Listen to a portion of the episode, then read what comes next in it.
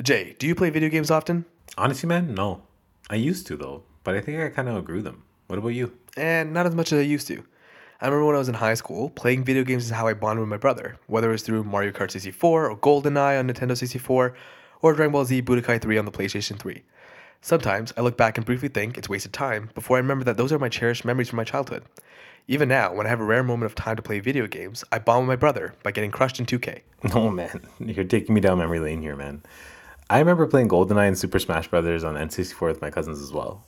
But this is really random. Why are you bringing up the topic of video games? Well, when I was at the Toronto Global Forum, one of the panelists there was Adam Boyes, the CEO of Iron Galaxy Games, a video game company. Not gonna lie, he was pretty interesting. So what you're telling me is he wasn't a complete nerd? No, unlike you, this guy actually kept my attention. I approached him to do our podcast, and he was nice enough to agree to do an episode for our first season. On this episode, we'll ask him about the video game industry, as well as talk about the advantages and concerns in regards to video gaming for both parents and gamers. But before we get started, let's give the people some facts on the video game industry. First off, let's start with how massive it is. The video game industry was valued at approximately $134 billion in 2018 and is projected to reach 230 billion by 2022. I'll be honest, I don't comprehend numbers larger than my bank account, so nothing above two digits. But that would make video games one of the biggest markets in the world. Also, there are a lot of references to video game companies in this interview. If you're new to this world though, don't fret. I was able to do this interview with zero video game knowledge. And I mean zero. Absolutely Yes, thank nothing. you, Thank you very much. but here's some things that are mentioned in the interview.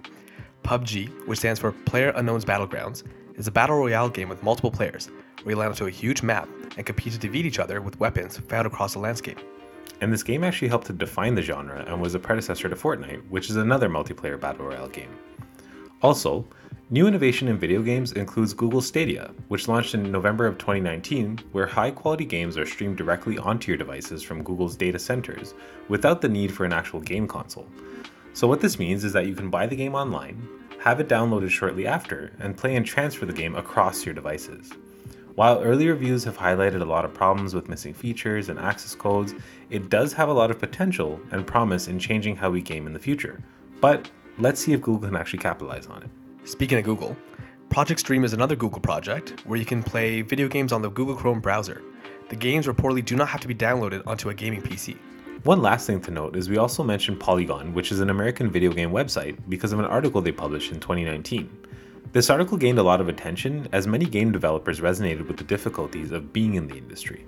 And as usual, you can find the sources for everything we talked about on the webpage for this episode. Here's hoping that Adam can answer these questions for us. My name is Ajay, My name is Prakash. and this is the Real Talk Roundtable.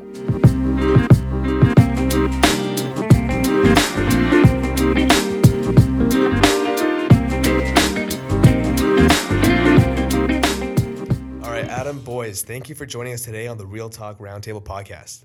Thanks for having me, guys. For those who don't know, Adam is the Chief Executive Officer of Iron Galaxy Studios. Since 2016, as CEO, Adam has been responsible for the company's finances, strategic development, partnerships, and alliances. You know, typical CEO things. Most recently, from 2012 to 2016, he was Vice President of the Third Party Relations and Developer Technology Group at Sony Interactive Entertainment, where he oversaw such areas as publisher and developer relations, portfolio strategy, developer technology group, and a third party production team, killing it with record revenue and profitability numbers consistently year over year. Before that, you were executive producer at Midway Games and director of product development at Capcom. And in your spare time, you enjoy traveling, biking, cooking, spending time with your family, and beatboxing. And so I guess Close. first That's question. Very bang on, gentlemen. Bang on. Close. Not, we're not. What, what do we miss? We missed like six other jobs in my career, but you know that's fine. You didn't include the, We'll get the into- McDonald's stint I did back in high school. This is the bio you provided us, so I feel like if you didn't include it, Then it didn't matter. Maybe it didn't matter. yeah. or maybe when we get into it, maybe that's the moment you decided you want to go into gaming. Sure. But I guess our first question to you is, Adam, beatboxing. Yeah. Uh, we're gonna have to hear some proof. Okay. Let's go.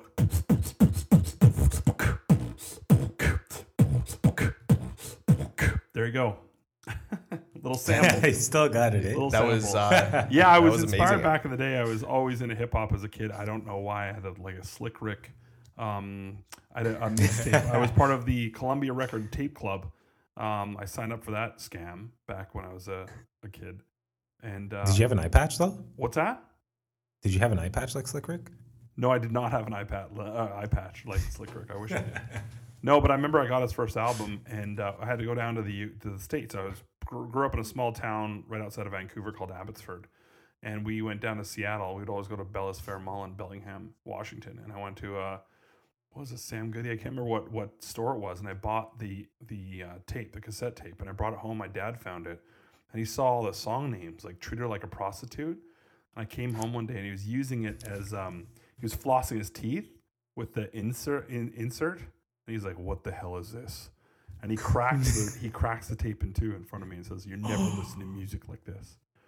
And the funny story is that at the time, um, it wasn't the actual tape in the cassette uh, holder. It was uh, Will- DJ Jazzy Jeff tape. So he snapped the DJ Jazzy Jeff tape, taking it to Slick Rick, and I still had Slick Rick in the other room. The irony being that the Jazzy Jeff tape was probably the cleanest thing you could Exactly. hip hop wise. exactly. Right. All right, but let's get serious. Our first question to you, Adam, is Did you ever go back and tell your teachers that you actually did get a job playing video games all day? Uh, yeah, it's funny. I did. I did go back to my high school. I went to Yale Secondary in Abbotsford, and uh, I did go back after I graduated when I was working at EA in Vancouver. And I tried to go back a few times. I had some really inspirational teachers um, back in high school, and it was nice to go back and snub their nose. My mom always was like, "Don't you want to go back to college and finish your degree and just show everyone?" I'm like, "Mom, I'm making games for a living. This is basically a dream come true." So definitely is one of those things that you know for many many years about the first decade of the industry my mom said my son works in computers um, but after a certain point she's like no no he makes video games i'm like well i work around video games i don't actually make them with my hands What is it specifically though that makes you so passionate about the art of designing video games? I think what make, makes me passionate is just brings me joy. You know, when I think about um, like the other day when season eight of Fortnite came out, and I, w- I came home to my kids and we woke up, we set the alarm early, so the three of us we play in the same room together um, to be able to play together and experience things together and communicate with one another. I, I feel like it's one of those mediums that as soon as I find out a few games that people have played, we get to bond over those experiences that we shared together and it's deeper than watching a movie or being a fan of, of music or, or a TV show because I feel like those are very passive. I do feel like the art form of video games is an interactive one where you get to be a part of the story and you and and so it sort of draws those tendrils deeper into your soul. Um, and and a lot of us played games as we were youngsters because maybe we didn't feel accepted, um, you know, in within social norms, or maybe that you know we didn't have strong relationships with with people and loved ones, and and so it was a bit of an outlet. It was a bit of sort of a uh, you know a, a place for outcasts to go. But nowadays it's so much more. It's it's it's a bigger thing. It's now about togetherness. You know, we live in this very sort of disconnected world where people are face down on their phones, but now we can log on and, and play games. Like my my brother and his daughter are out in right outside of Vancouver, and uh, you know we're playing Fortnite with them online and having a great time. Uh, my friend John Vignocchi just moved to, to Texas, and we just played Apex Legends this weekend and had a great time for four hours because it's brings us together.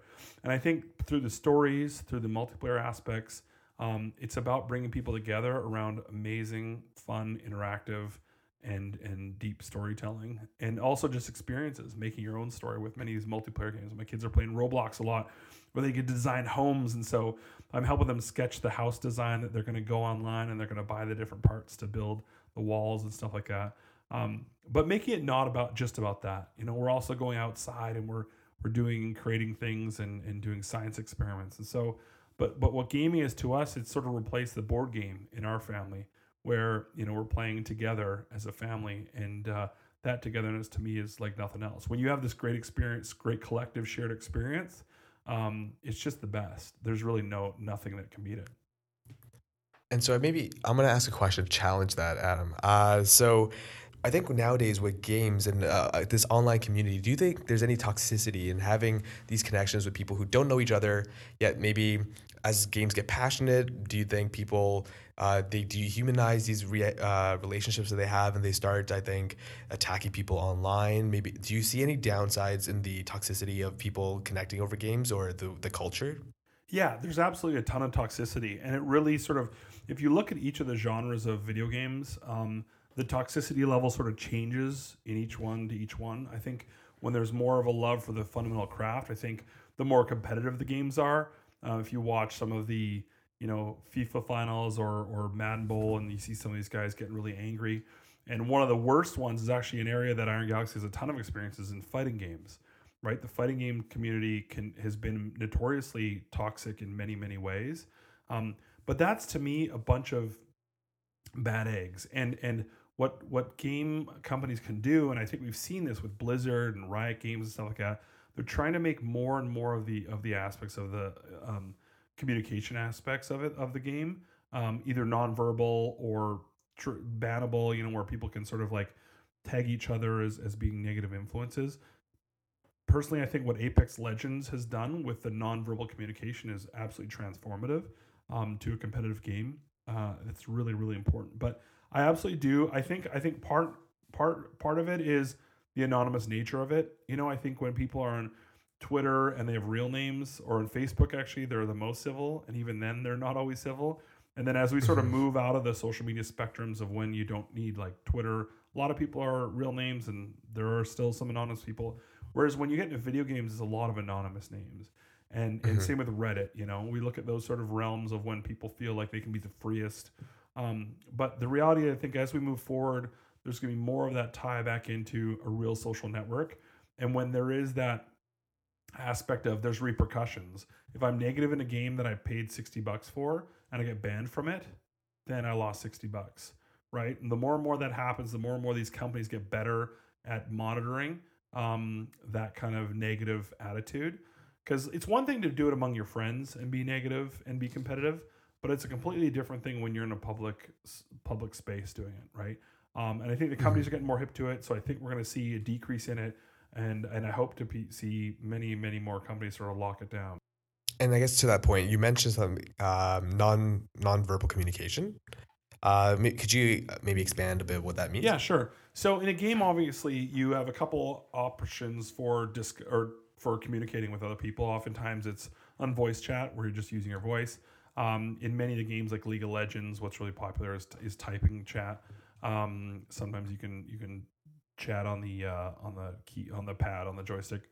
Um, but Mhm. what uh, what Apex Legends does a great job of, you can mark things for other people. You can send people instructions.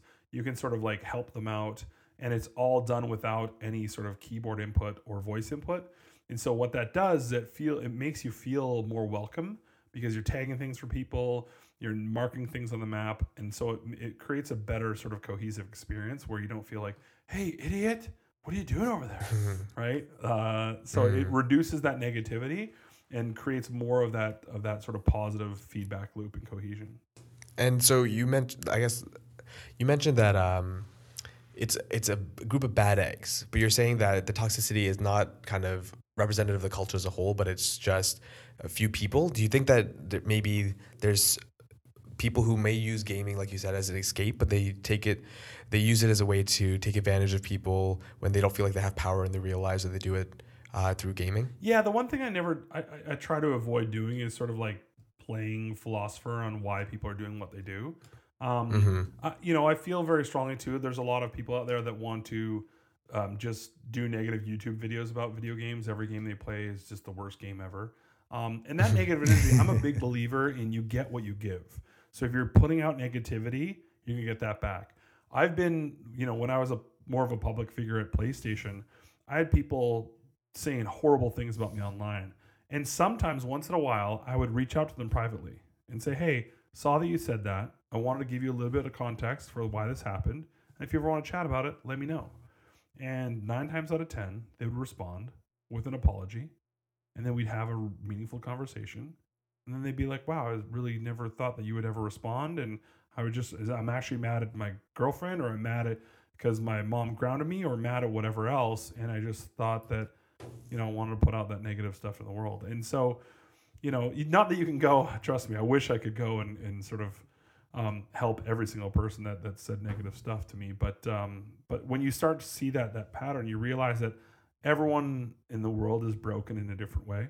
And so you have to have a little bit of patience for them, but you just hope that at some point they have an epiphany where they wake up and they realize that that negative energy they put out there is not going to be reciprocated, right? People are not going to be nice to them if they're always negative, and it's going to impact their their their relationships, their livelihood, their jobs, their careers.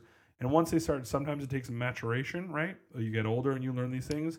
Sometimes they're always going to be in that world, but as we get more savvy with AI and and ability to monitor this sort of chatter, you're going to ban from more and more platforms, and you're going to be able to play with less and less people and interact with less and less people. And so the bad eggs are just going to be able to hang out together, which, you know, and that end game is a pretty ugly one. But at the same time, we don't want them in in you know interacting with people that are that are trying to have a good time. First of all, I think you lied about not philosophizing when it comes to gaming. Well, it's, it's no, was it's it's try not to be a therapist for every person that's saying mean things on the internet. I, I always love that Jay and Silent Bob thing where they just get all the addresses of everyone that said negative things and go house to house, right, ready to rumble them. yeah, yeah. Because that's kind of what it feels like sometimes. But the reality of it is that you have to take it with a grain of salt. Like one of the hardest things when you're making games is reading the comments. And I always say to every single person that's a creator is never read the comments. And yet I don't follow my own advice. Um, but I've but I've built a thick enough skin over the two two plus decades in the industry that I can sometimes take it. Sometimes when they get, do deep digs, you're like, oh man. But then you wake up the next day and you're like, yeah, that's fine. I can still put food on the table for my family. You know, throughout our conversation so far, we've covered a lot on, you know, the positive side of gaming and the benefits of it. If for those who maybe still aren't convinced, although I can't imagine how you wouldn't be at this point, but if you're not still convinced, maybe Adam, could you help us crystallize in your view what the what the core benefits of gaming, the actual act of gaming are? Yeah, I think if people are have have made up their mind that gaming is bad, period, I don't really like getting into conversations to try to convince them because you can believe what you can believe. There's people that Fair enough. currently believe that the Earth is flat. God bless them, right? It's true. this whole I just my one question I have for those people is what's on the bottom. That's all I want to know. Like, that's your philosophy. What's on the bottom? Uh, but but the reality the upside down. Yeah, the, the reality of it is that I think gaming is super special because you can find something for anyone that's really going to resonate. Um, we have so much content that's being built these days in so many different areas, whether you want a role playing game or you want a sports game or you want something that's competitive or you want something that's like meditational. Um, there's so many different aspects of it. And to me, I just love experiencing things with other people. And I think there just isn't as many, aside from going to a big live event with a bunch of people, um, the, just gaming brings so many different aspects of it. It's really, truly, I think, the, the most broad modern day art art form. The fact that within virtual reality, you can transport someone to an island in the Caribbean and they can really feel like they're there, or you know, they can be sitting on the Star Trek bridge and feel like they're they're doing a, a mission, or you know, they're playing Fruit Ninja or, or Beat Saber in, in VR and, and they feel like they're part of the music. Um, there's so many aspects of it that can be that can be helpful. Now, that all being said, it absolutely can be a hindrance. People can take it too far. There's definitely gaming addictions where people play it over and over again. So I always believe in a balance and in a, and being in the games industry. I think it's really important to have that balance with my family and the way that we game. Um, but but I think the the the positives far outweigh the negatives. Uh, just like anything else in life, I mean, you, too much, you know, you never want to have too much of anything, whether it's salt, sugar, um, booze, video games. So creating that balance is really important. But when the balance is there, I think it's it's a really really special um, you know aspect of, of multimedia that people can interact with and, and have great experiences with, no matter what things you're into. That's I think the most important part of it. And I think you know most most uh, mature individuals, or even you know older kids, they can appreciate that themselves, and it's really hard to kind of argue with the benefits that you laid out there. So I'm not really going to press you so much on what the downsides are, because like you said, you know, if someone's already kind of convinced of that, there's not much you could probably say to them otherwise. But a question, especially as a parent, so I mean, taking yourself out of the shoes of a game developer, game designer, game lover. Uh, a, a bit of a more difficult question, I suppose, but one that everyone's always asking, and we'd like to get it from the source at the end of the day. Should parents worry about the effects of gaming? And, and I mean, that's not biased either way. I mean, why or why not Sure. do you think they The, should the be? biggest recommendation I have, and I think this is with anything, is when your kids are into something, get interested. And I don't mean you have to get interested if they're like, I want to dig up worms every day. But when you sit down with them, when I talk to parents and they say, My kids won't stop playing Fortnite, I was like, Have you played with them? No, I don't play anymore. "Uh, Okay, anymore. So you used to. Why not? Right? You have a phone, you have a tablet, you have a PC, you have a Mac. Play with them And when you start getting in the world and you sit down with them for a little bit and let them show you the world that they've built, these virtual worlds, it's not unlike if we go back, it was playing Lego or it was Dungeons and Dragons. It was it was it was it was imagination. It was playing in the sandbox. But now they have this digital sandbox where they can really truly build things and challenge each other. And and I think what I always say to parents is that if you if you really treat it like a bad thing, if you if you treat it like they're just chowing down on chocolate bars for eight hours a day, um, without truly trying to understand it and get involved, then you're not really helping the situation. It's easy to sit back passively and say, that looks bad. You're shooting people. But when you get into it and then you start solving problems together and you start sort of having fun together as a team and you're playing it as a family and, and that's your interaction and, and then the kids come back and, and then other kids are coming over and you're playing with them too. I mean, it really creates a special bond that, that is so easy to do. It's so easy to just try to play a game with your kids. And it doesn't matter if you're good. It really doesn't. Um, because that just that interaction, that time that you're having together is so precious. So I say with parents, get involved. Make sure you set limits. We have screen time, right? We always say to our kids, you have to do the the the want to or the have tos before the want tos. So there's a lot of chores that they have to do around the house, and we definitely limit it. Um, there's this amazing piece of technology. It's called Circle by Disney. Yep. And you buy this Yep. little. Um, I don't know if you guys have talked about the podcast before, but you buy this little 50 i think it's 50 or 100 dollars and you put it um, and it hooks up to your internet and then you can remotely disable anything on your internet at any time and you can do it device based or you can do it website based or service based so you can dismantle youtube and it's free to use once you've downloaded it um, and you can just blame the bad internet providers and the kids never know that you're the one sort of monitoring their stuff. So there's a lot of ways i think in which parents can engage to set those limits. And if the kids aren't adhering to those limits they can artificially you know hit the hit the grenade button on on their circle. Um, but engaging is so critical. It, it's with whatever they're doing. If they're into drawing if they're into music if they're into sports really engaging with them and helping support them i think is the number one thing i say to all parents out there um, i was playing uh, everquest with a bunch of my friends and we were playing i was playing you know four or five hours a day every single day and uh, and my dad came down one time and it was like two in the morning and I was still playing it and he goes, "What is wrong with you? Why are you playing this so much?" and I was playing with three of my friends online, and I looked at him and I said, "You know when you go on hunting trips for two weeks with your buddies?" He's like, "Yeah." hmm I go, "This is that is what this is to me. This is me doing something social with my friends, where we're in this world." And we're just letting sort of the real world be the real world, and we're in this sort of fantasy world.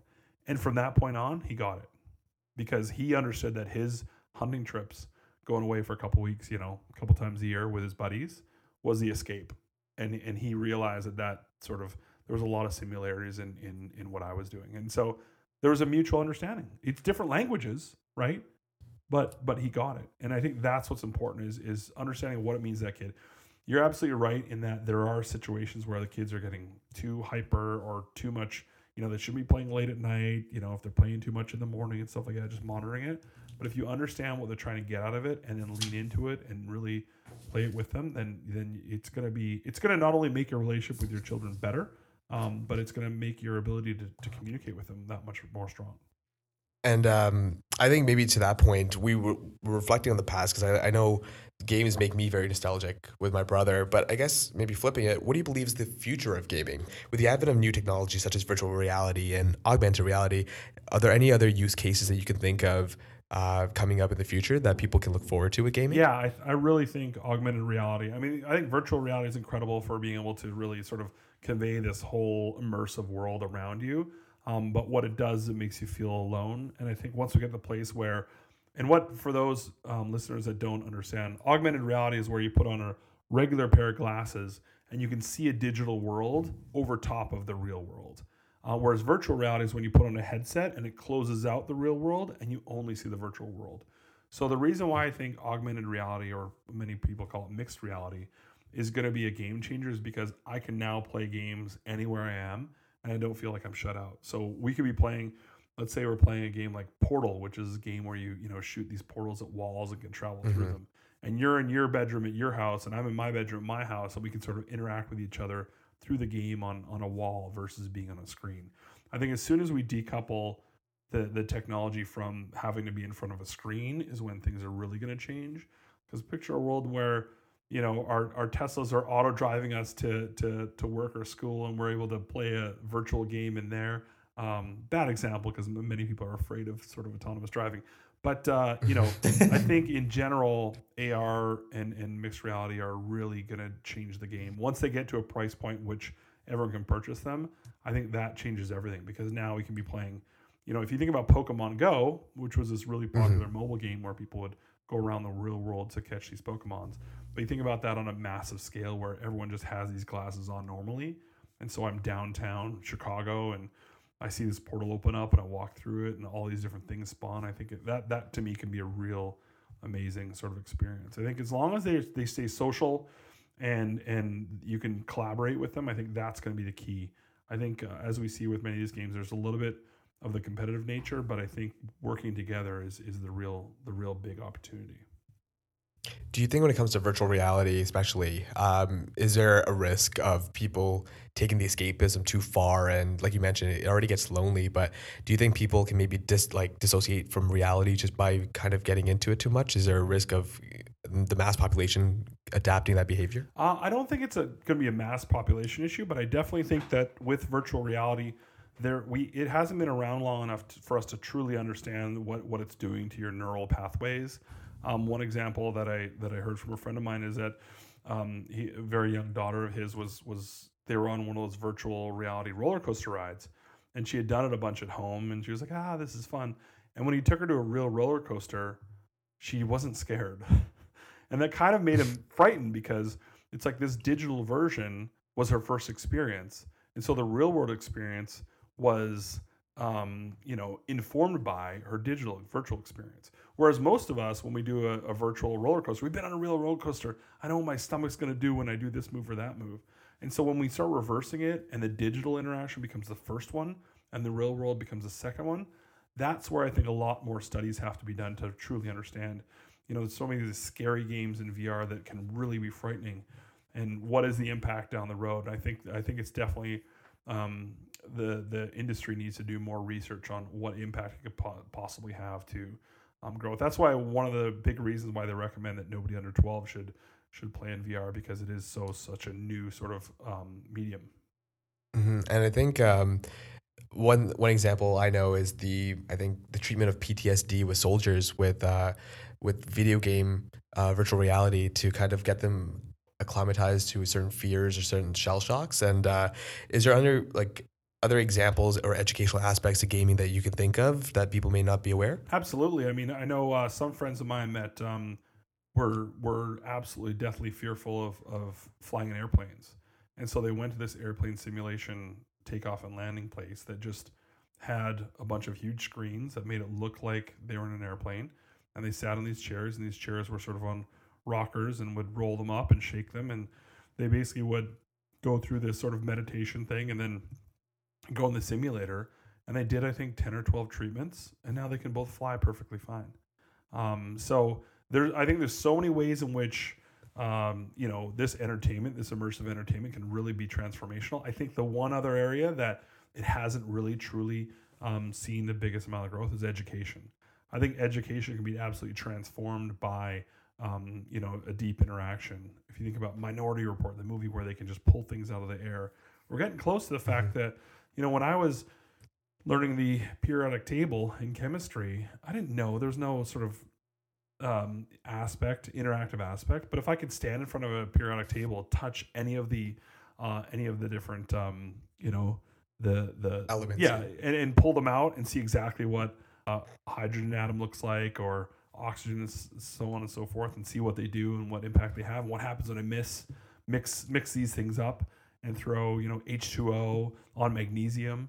Um, I think stuff like that will be would be so amazing. So I think I think um, academia and education is such an amazing place that, that where I think virtual reality, augmented reality, and these these new technologies can really transform the way in which people learn.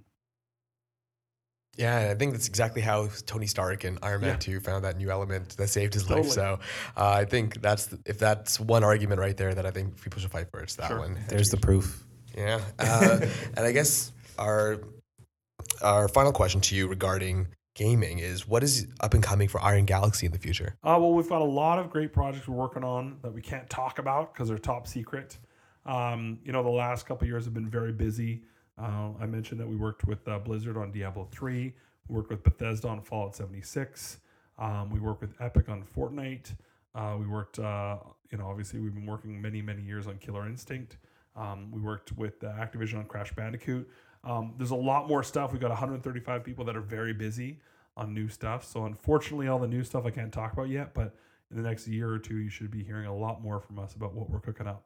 Well, we look forward to it, and I think uh, you've definitely convinced us that gaming is something to keep your your eye on and see what's coming up in the future, and we're excited for it. Um, any last words that you would like to maybe say on the podcast? Things to to our listeners that you would want them to know or keep in mind? Yeah, for me, I think it's like if if you don't believe in gaming, that's totally fine. I think just give it a chance. I think the term being a gamer has changed and morphed so much that now we have people that are playing, you know, Candy Crush that are that are gamers. So so give it a chance or at least try to understand a little bit more. If you have people that you've just assumed are are, are nerds or they're losers in their basement, when you start to understand the the motivations and why they're they're playing these activities and, and interacting with this entertainment, um, give it an extra chance. And for those of you that are gamers, all the power to you. Keep on keeping on, and there's so much more cool stuff to come in the future. So Adam, I um I figured this probably wasn't the best thing to tell you at the beginning of the podcast, but now that we're kind of coming to the close, I think I should level with you. So, I mean, Prakash definitely had his gamer days. I know so many of my family, my friends, they did too. But quite frankly, I didn't. I was never a gamer per se. okay. Um, I liked video games, but in the social aspect, like I loved playing them with people, but I just couldn't come to kind of play them by myself. I mean, I'm not exactly old, but the the way you the the kind of the childlike wonder that you speak about not only your profession but your community, gaming, and its potential to just change lives, change the world. Uh, one has not only changed my perspective, but when my nephew came to me with Fortnite, I mean, I just wrote it off as you know, he's a little kid. This is nonsense. You know, i can't buy into it the more I see it, the more I realize, you know, the the power of gaming as I see more kids playing, playing together, playing remotely, playing with other kids across the world. I think, quite frankly, um, so Kishan, if you're listening, I, I owe you a game of Fortnite at the very it. least. I, I, I owe you that that Just chance play to playground understand. mode, man. There's nothing to lose. You get there's no yeah, honestly. I okay. I mean, if you're gonna call me out, really, I just don't want to lose to him. But um, okay. I, I, my kids, it, it's hard sometimes, but I have to let the kids give me a headshot uh, once in a while when we're playing. but I really appreciate that, is- sentiment. I mean, that's the thing is I've never been when anyone says they're not a gamer. I don't. That's fine. Everyone's on their own journey. Um, but Mm-hmm. but the power of it to be able to communicate to our next generation is like nothing I've ever seen in my life. And, and so it, it gives you this ability like a lot of people focus on you know whether it's tiktok or different social media stuff to interact with the youth but but to me it's just this amazing global language that is really easy to pick up even by watching other people play you don't even have to be a fan if you just spend a few hours watching some youtube or some twitch streams of people playing games it gives you this sort of in to ask questions. And once you start asking questions and you can ask them like a layperson the kids start to become the teachers. And that changes the whole entire dynamic and that allows them to feel like they're in a power position and makes them feel like they're informing you. And there's something so special and neat about that that you can't take from them the, the, they'll spend the vast majority of their youth you know being told what to do but this is this awesome thing where you're allowed to flip the script and be told what to do but what by what they're doing and they're using their creativity and their imagination so it's really i appreciate that you that you sort of no, notice that but it's so, such a special thing that I think so many people just discard, right? They just automatically put it all in a big sort of garbage bin. I'm like, man, that kid plays games all the time. They're an idiot, right? It's like, no, the reality of it is they're doing really cool, amazing things and they're creating things and they're living in this world. And if you just just poke, you know, open the door a little bit, they'll invite you in and they'll show you how amazing it can be. they say technology brings people closer together um, and it makes the world a bit smaller but i think gaming specifically games in general has that very special quality um, to bridge those gaps Absolutely. And I think on the flips, I think the flip side too is just making sure that people are open to allowing people to come into those communities and learn about gaming and just make it kind of reciprocal. I think. Yeah, I just want to make sure that uh, people are kind of open to the fact that you know what people are at their own journeys at different times. So you want to make sure that people are able to feel comfortable to jump into the community and people are okay joining that community. Yeah, absolutely. And and the bottom line is most developers are there with open arms, ready to welcome anyone into their community and make them feel feel at home. So thank you so much again, Adam. Not only for kind of schooling us on the world, the history, the virtues of gaming and the community, um, giving getting us excited not only about game development, but you know what the future has in store for us. Because I'm not gonna lie to you, I, am like I mean that. Like I'm gonna the, the next time I see him, you know, which is gonna be this weekend, I'm gonna tell him, you know, like teach me, teach me how to play Fortnite. So um, I'm just gonna thank you in advance, one for bringing us closer. Uh, but I'm sure there's so many people out there who would want to thank you and your colleagues, your former colleagues, for doing the same for them. Uh, but on a more selfish note, Prakash and I just want to thank you for taking the time uh, to speak with us so openly. Uh, your candor was amazing. Um, I don't think you even have to be not. I don't know. Although I can't imagine how you wouldn't be interested in gaming after this kind of conversation. But uh, th- just the level of advice um, and experience to which you spoke, uh, I think anybody would be better off after having listened to this. So thanks so much. Cool. Again. I appreciate, Really the opportunity, guys. It was it was a pleasure. I love. You, I don't know if you can tell, but I love talking about this stuff. It really um, gets gets me excited, and and uh, I appreciate the takeaways too, because it is it holds a special place in my heart. It's not for everyone, but at the same time, I think if you understand the virtues of it and, and the positive aspects of it, hopefully everyone can learn a little something and uh, take that to to future conversations that are having about the topic.